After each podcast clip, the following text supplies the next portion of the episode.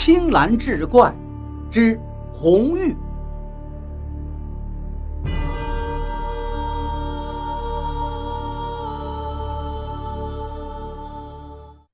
苗母看着红玉那如春桃般娇艳的小脸儿，愈发的从心底升起对她的疼爱。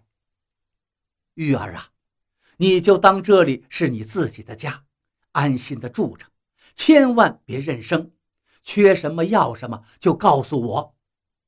那架势完全已把她当作儿媳看待了。面对苗家双亲的热忱，红玉颇有些羞涩，她脸颊绯红，眼波流转，卷曲的睫毛轻轻颤动，抿唇含笑，一双白皙的小手抓着一方帕子扯来扯去，小女儿的娇羞神态直叫着苗志远心脏狂跳半天，无法回神，心下也是暗叹，莫不是此刻自己红鸾心动了不成？红玉被母亲安排住在了苗志远的隔壁房间，虽然对红玉道了一句晚安，但苗志远这一夜却失眠了。辗转反侧，都是那张清丽绝美的面庞，可却是记不起自己何时救过他的命。恍惚间，他似乎又嗅到了空气中散发的淡淡清香，似曾相识。自那日之后，红玉算是在苗家安顿下来。白日里，苗志远为病人诊病开单，红玉暗方抓药。说来也怪，这二人竟似心意相通一般。医馆人多眼杂，不便多言之时，便是一个眼神交流，就明了了彼此心意，当真是心有灵犀。有时遇到苗志远有些拿不准的病症，红玉便也会帮忙看一下药方，只是添或者减去一两味中药，或增或减几分药量，竟是没有不药到病除的。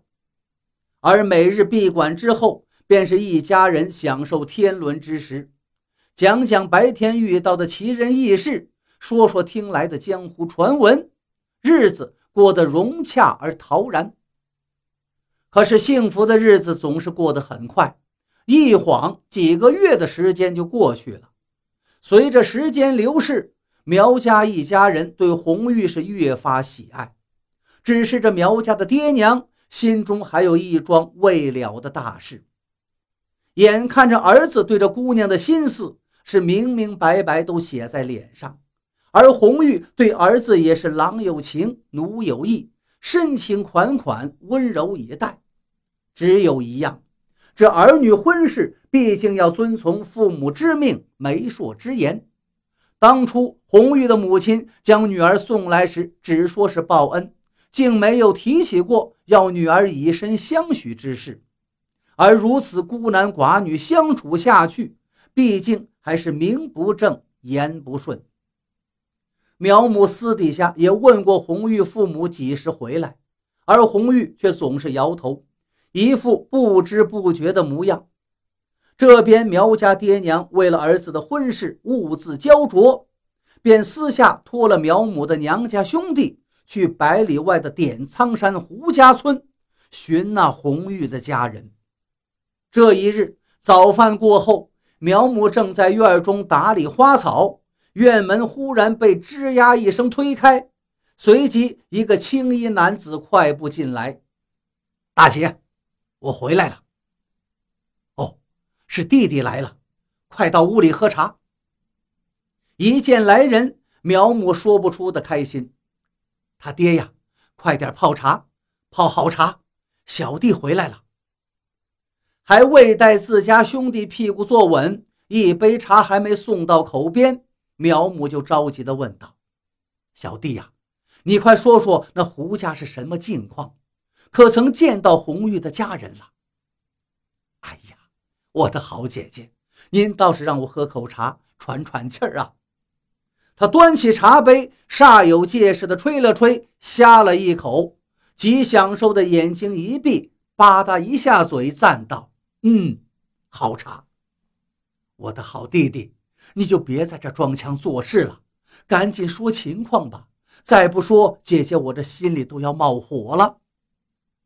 看着姐姐一脸的焦灼，那弟弟正色道：这红玉姑娘家世果然有些古怪，点苍山倒是寻到了，只是听当地人说从来就没有什么胡家村这个地方。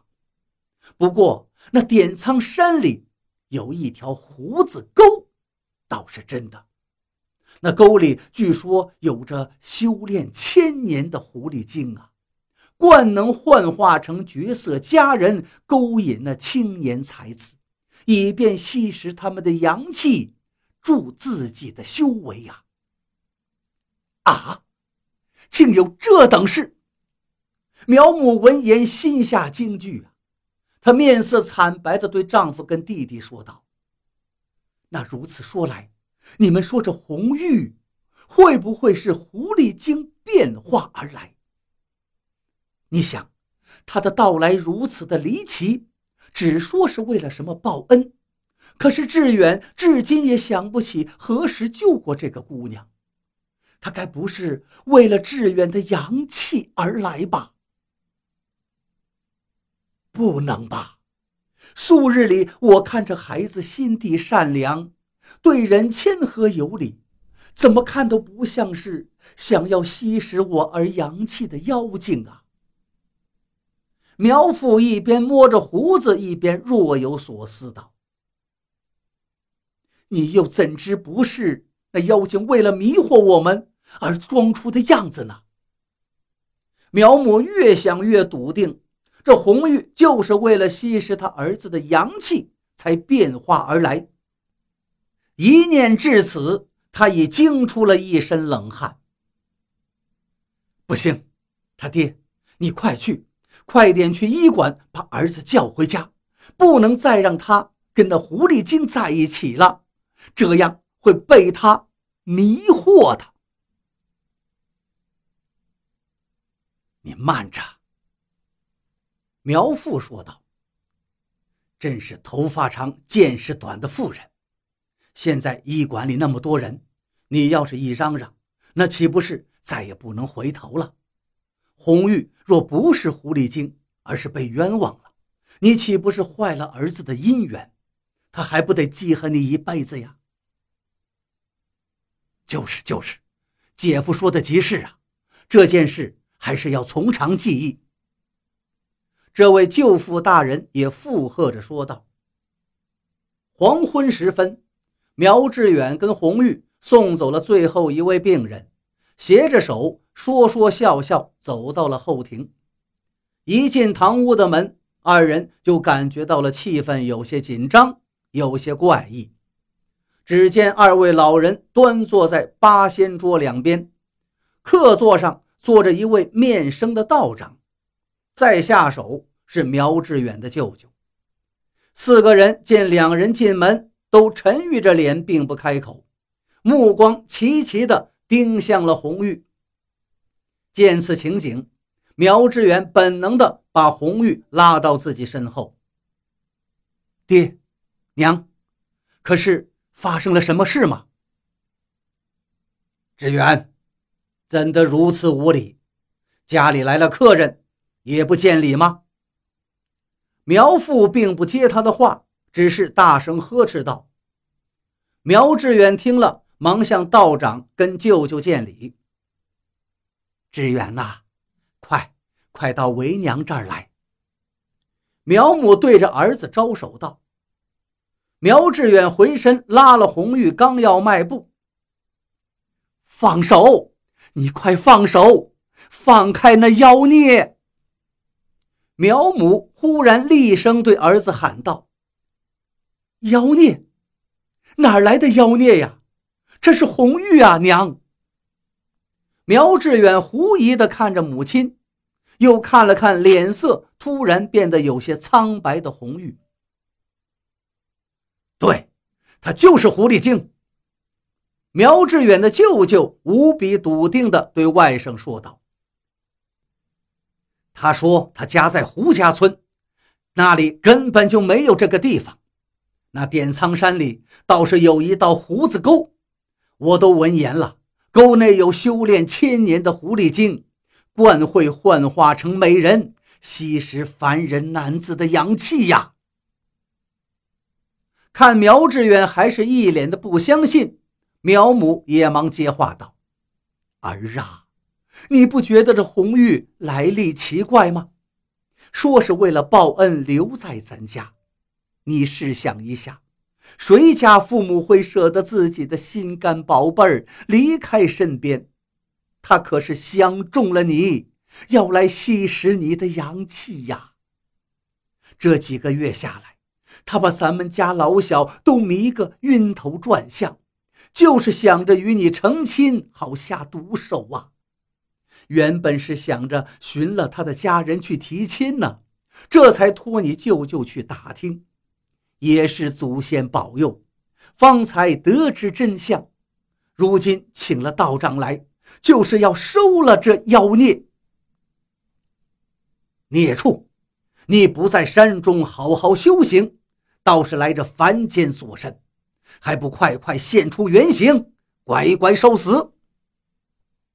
此刻，那原本面沉似水的道长，手持一柄桃木剑，目光炯炯，盯着面色有些冰冷的红玉。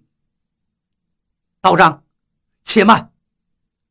苗志远将自己挡在道长面前，又转身看了一眼身后的红玉。玉儿，玉儿，你告诉他们，你不是妖孽。不是，不是妖孽，不是狐狸精吗？可是志远哥哥，我真的就是狐狸精啊！是我的错，我一直瞒着你，对不起了。红玉竟是淡然一笑，语气中有一丝落寞。啊，看看看看呐、啊，我说是吧？他已经亲口承认了。志远，赶快过来，小心那妖孽伤了你！道长，速速擒妖啊！苗志远的母亲有些惊恐地往墙角靠了靠，一边大声对着儿子与那道长说道：不，我不相信玉儿会伤害我，她心地那么善良，那么善解人意。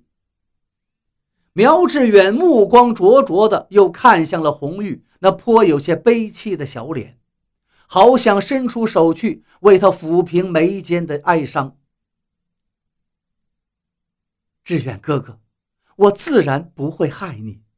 当年我因为顽皮偷喝了父亲的酒，现了原形，醉意朦胧中掉进了猎人的陷阱，多亏了你救了我，还将我放回山林，救命之恩自当以涌泉相报。如今见你二十几岁了，尚未婚娶，我便缠着母亲，让我们结下这份姻缘。红玉环顾四周，顿了顿，继续说道：那一日我母亲亲自登门，见到志远哥哥本性醇厚，是可以托付之人，才将我留下，又与我定下半年之期。若你的家人得知我是狐族，还能真心相待，那就为我们举行婚礼。几个月相处下来，我以为你家中之人都如你一般，从内心喜欢我，疼爱我。我正待说出真相，却不料会有今日之事。看来你我注定是今生无缘了。一语毕，他长叹一声，无限的幽怨，无限的惆怅。难怪，难怪玉儿在我身边，我总能闻到那种似曾相识的香味。原来你便是当日那只活狐啊！苗志远心中顿时了然，他用力握住那掌中冰冷的小手，语气无比坚定：玉儿，我不管你是人是狐，今生今世，我就认定了你是我的良配。哎呀，我的儿啊，你是被这狐狸精给迷惑了。道长，道长，赶紧收了这妖孽吧！”苗母急得在一旁大喊。